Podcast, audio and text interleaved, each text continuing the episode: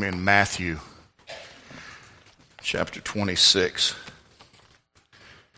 Matthew chapter 26. So good to see all of our friends here and visitors and family. Good to see Miss Geneva, Miss Kristen here. Thank you all for being here. I know you came a long way.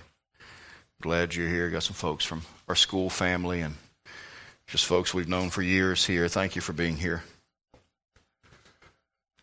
I had a moment where I thought I was going to have a heart attack.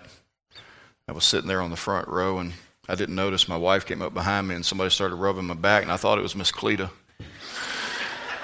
she had just walked past me and all of a sudden somebody's wife. I'm like, well, that's nice, thank you, but and, and it was my wife.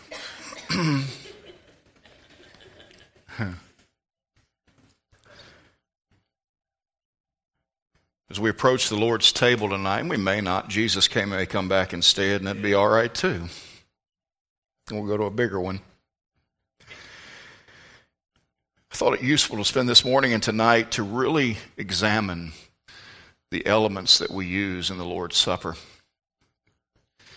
You see, the Lord's Supper that you see in the Gospels and in 1 Corinthians is a reenactment of the last Passover. When we do this, we're reenacting the last Passover. And it wasn't the last Passover because it would never be celebrated again, but it was the last Passover because everything that it predicted and typified would be fulfilled in Jesus and it wouldn't be necessary anymore. The two elements that they highlight in this are unleavened bread and we believe unfermented wine. Now, I don't go to war with people over this, but it's just hard for me to imagine that fermentation in bread's a no no, but fermentation in juice isn't. His blood's as pure as his body. And each one is chocked full of profound symbolism as they represent the body and blood of Jesus. Now, let me be very clear for those that may not be clear. They represent the body and blood of Jesus. They do not become the body and blood of Jesus. That's, that's false doctrine. So, this morning and tonight, we're going to begin a two part series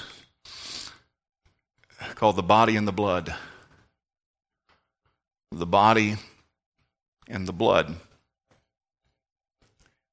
And we begin tonight with the body.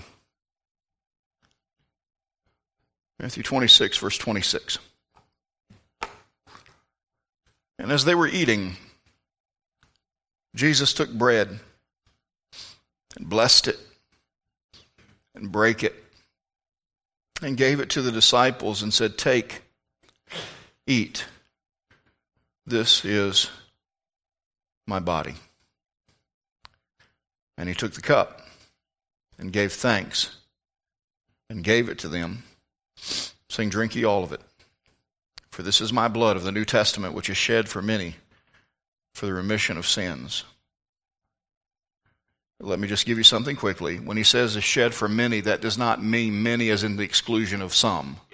It means many as in a lot of people. And Jesus shed his blood for everyone. And that's a lot of people. It does not express any idea of only the elect being saved. Verse 29 But I say unto you, I will not drink henceforth of this fruit of the vine until that day when I drink it new with you in my Father's kingdom. My Father, would you please help me with this? Anytime we open your word, the seriousness is clear. But it's especially clear to me this morning. And I do not want to let you down. I so need your help to preach this message in the way that would most please you and do the most good. I am at best a tainted servant, a cracked vessel. But I pray that you'd use me in spite of myself and speak to us in an unusual way today, we pray. And may Jesus be lifted up. For it's in his name we ask these things. Amen. We come to the table tonight, and you'll notice the first thing that we have is a piece of unleavened bread. It's called matzah. Um, I've used all kinds of different elements for the Lord's Supper over the years. Um, for a while there, we were uh, we would use the little tiny squares of unedible something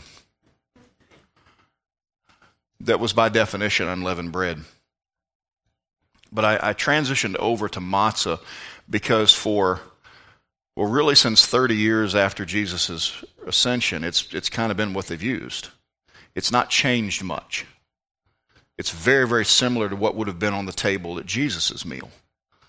And it's readily available, relatively inexpensive, so why would we not use it? Incidentally, aside from the Lord's table, matzah is pretty good in soup.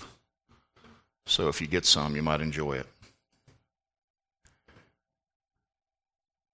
If you're here tonight, and I hope you will be, you'll hold that bread in your hand for a few minutes while we pass it out and pray over it.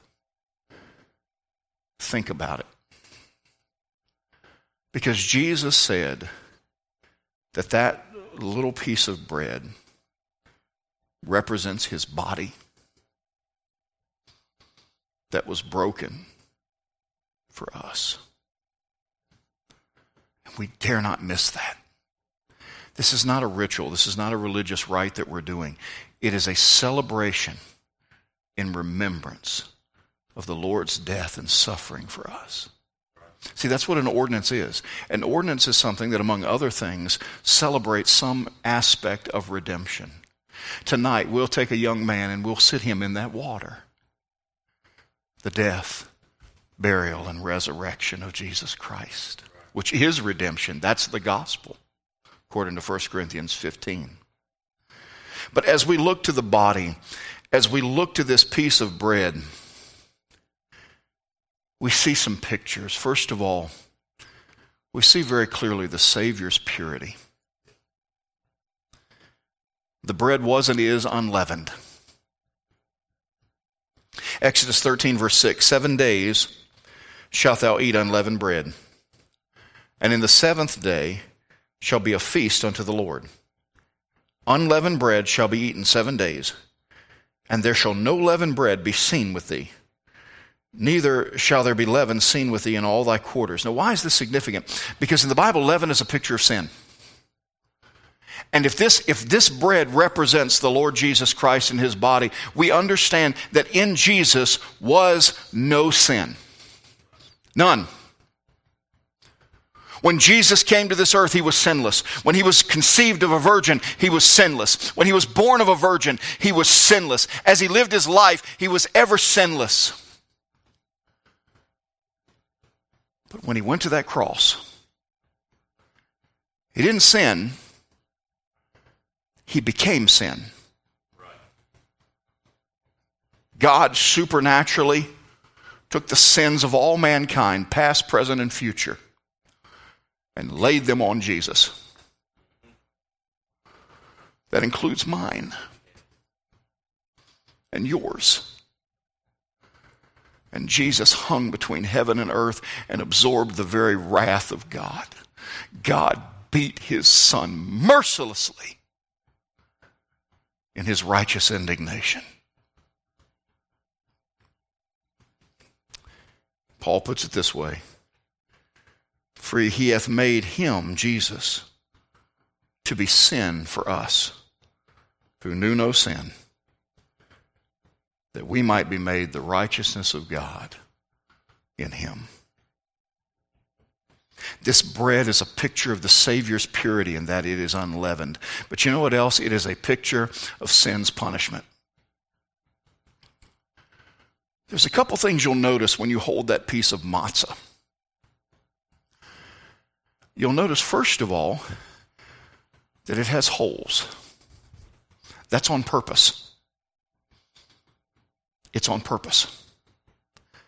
It's interesting to me, and as I make these statements, I don't make them at all to be disparaging of Jewish people. I love the chosen people of God. I want to make that very clear. But they have things that they've incorporated into their Passover Seder that point to Jesus and they don't even know it. And one is the very construction of their matzah. It's got holes in it. Now, they would say it's for other reasons, but we know why it's there.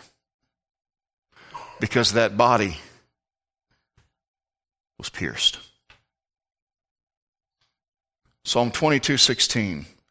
this messianic psalm that David is speaking, but in his speaking, he's pointing to Messiah. For dogs have compassed me. By the way, to the Jews, do you know who dogs were? Gentiles. Was Jesus surrounded by Gentiles in his death? He was. The assembly of the wicked have enclosed me. They pierced my hands and my feet. Some would say, well, some, some, some, some crucifixions, they, didn't use nails, they just tied you to the cross. So we can't be sure. Oh, yes, we can. Luke 23, 33, and when they were come to the place which is called Calvary, there they crucified him. Luke 24, 40, and when he had thus spoken, he showed them his hands and his feet. They're not talking rope burns, y'all. They're talking holes. In fact, Jesus goes on to tell Thomas to place his fingers in the holes, to place his hand in the side. But if, if we need any further understanding of this, there's a statement in Revelation 1 that harkens back to Zechariah 12:10 and even John 19:34 and 37. Behold, he cometh with clouds, speaking of Jesus, and every eye shall see him, and they also which pierced him.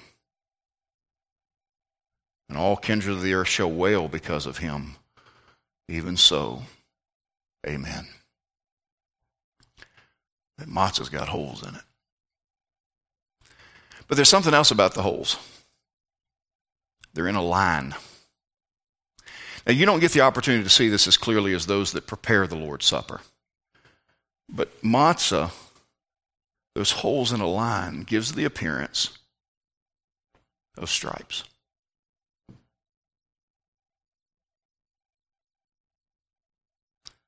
Matthew 27 26. And when he, Pilate, had scourged Jesus, he delivered him to be crucified. 1 Peter 2, verse 24, who his own self bare our sins in his own body on the tree, that we, being dead to sin, should live unto righteousness, by whose stripes we are healed. You see, when we look at this bread representing the body of the Lord Jesus Christ, we see the Savior's purity in that it's unleavened. We see sin's punishment, that it was pierced and striped. But most importantly, I want you to know that when you hold that bread in your hand tonight, you see salvation's plan. Now, if you'll forgive me, I'm going to diverge from traditional Christian worship ceremony here. We're going to get a little bit Jewish. I have in my study, among other books, I have an actual what's called a Haggadah, the order of service, if you will, for the Passover. So this isn't something that some preacher that wanted to have a good, good, good amen session made up. This is what Jewish folks actually do in their Passover. Which, by the way, the modern Haggadah is, it dates back to, like I said, about 30 years after Jesus went to heaven. It's remained relatively unchanged since then, and there wasn't much change from that to back to Exodus either. So it's very, very similar to what would have happened that night. And I've brought a visual aid for you. I've brought here a piece of matzah.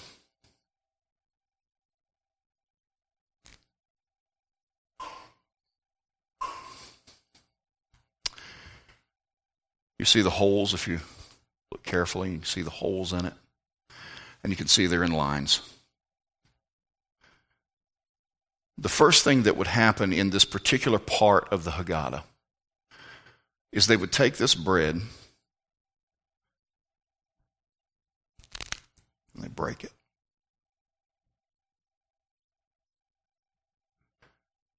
But he was wounded for our transgressions. He was bruised for our iniquities. The chastisement of our peace was upon him, And with his stripes, we're healed. And in this particular part of the Haggadah, they break the bread, and this bread is now called the afikomen.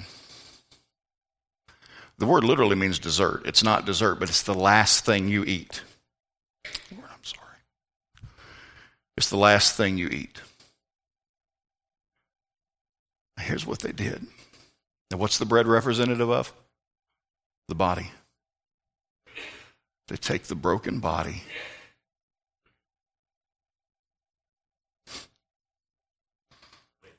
and they wrap it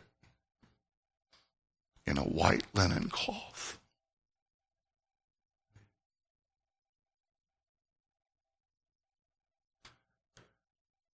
Matthew 27 59.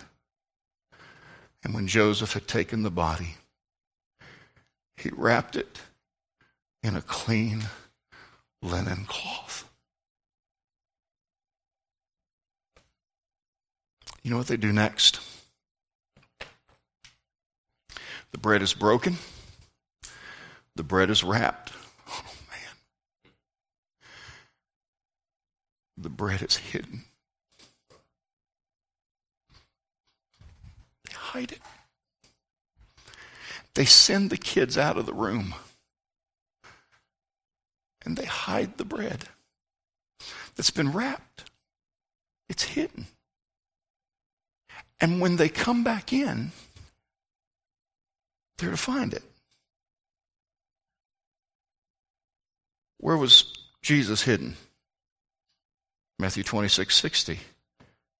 And they laid it, and he laid it in his own new tomb. They hid him. The children come back in, and they're encouraged to find where the afikomen has been hidden. And if they take possession of it, they get a reward.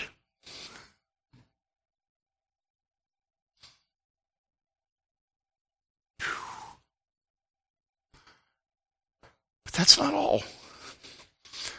Until they find it, nothing in the Seder can continue until that afikomen has been found and ingested. And friend, nothing matters until you found the resurrected Christ. And brought him in.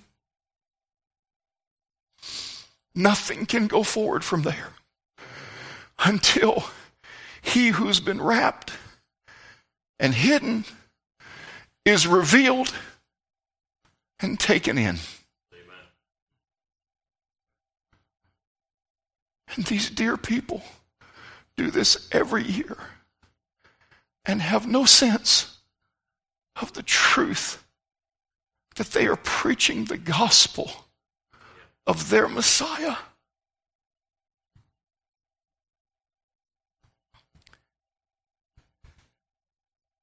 Then said Jesus unto them, Verily, verily, I say unto you, except you eat the flesh of the Son of Man and drink his blood, you have no life in you. You see, this, this body is indispensable. John said, He that hath the Son hath life. He that hath not the Son of God hath not life. That sounds pretty indispensable to me. But most interesting to me in all of this, and I'm not saying this is the most important point, but what really, really grips me.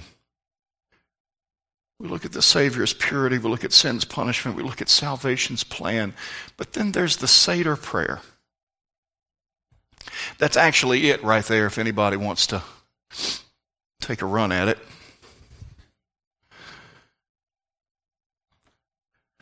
My Hebrew is poor.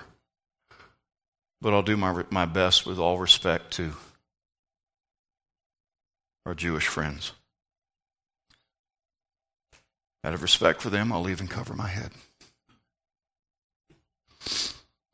Baruch Ata Adonai Eloheinu, Melech Ha'alom, Hamatzi Lechem Min Haaretz.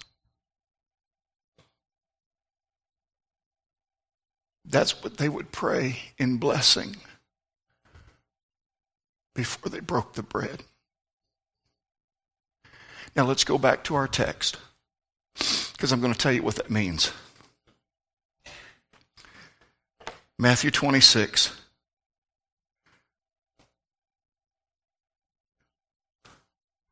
Verse 26.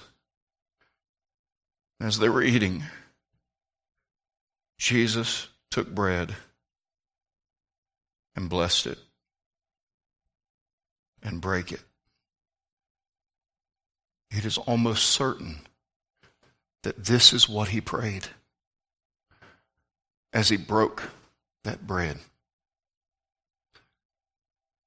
I don't for a second want to think that you to think that I'm trying to make myself out to be Jesus, but I want to give you a picture. As Jesus breaks that bread and wraps it in that cloth, he says, melech ha'elom hamatzai lechem min ha'aretz.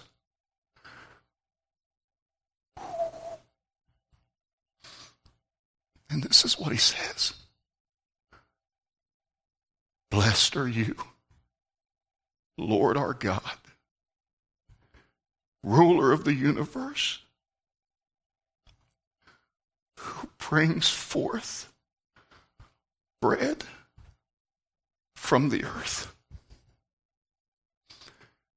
He's not talking about grain, y'all. He's talking about Him. I'm going in the earth. I'm going to be broken. I'm going to be wrapped in linen. And I'm going to be hidden. And God is going to bring me forth Amen. from the earth. And Peter talks about this in Acts chapter 2.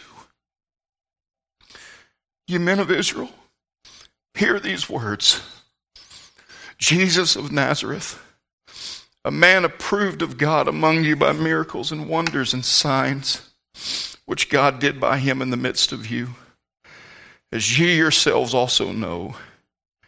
Him being delivered by the determinate counsel and foreknowledge of God have ye taken and by wicked hands have slain him? Whom God hath raised up, having loosed the pains of death, because it was not possible that he should be holden by it. Death couldn't have kept him if it wanted to. And so when we hold this bread in our hands tonight, and this is the so what of the whole thing. We're holding something that speaks to the Savior's purity and sin's punishment and salvation's plan. But remember that Seder prayer. For you, for me, Jesus was broken. Well, his bones weren't broken. The Bible said that wouldn't happen, but his flesh was. His tissue, his skin, broken for us. He was wrapped in a linen cloth, and he was hidden. And if you've never been saved, friend, you desperately need to see, to find the risen Christ and take him in. And, Christian, never forget that you serve the same God that brought our living bread from the earth. And because he brought that bread from the earth, He'll bring us from the earth too. Amen. And we need to tell everybody we know about it. That's what we need to be thinking about as we hold the bread.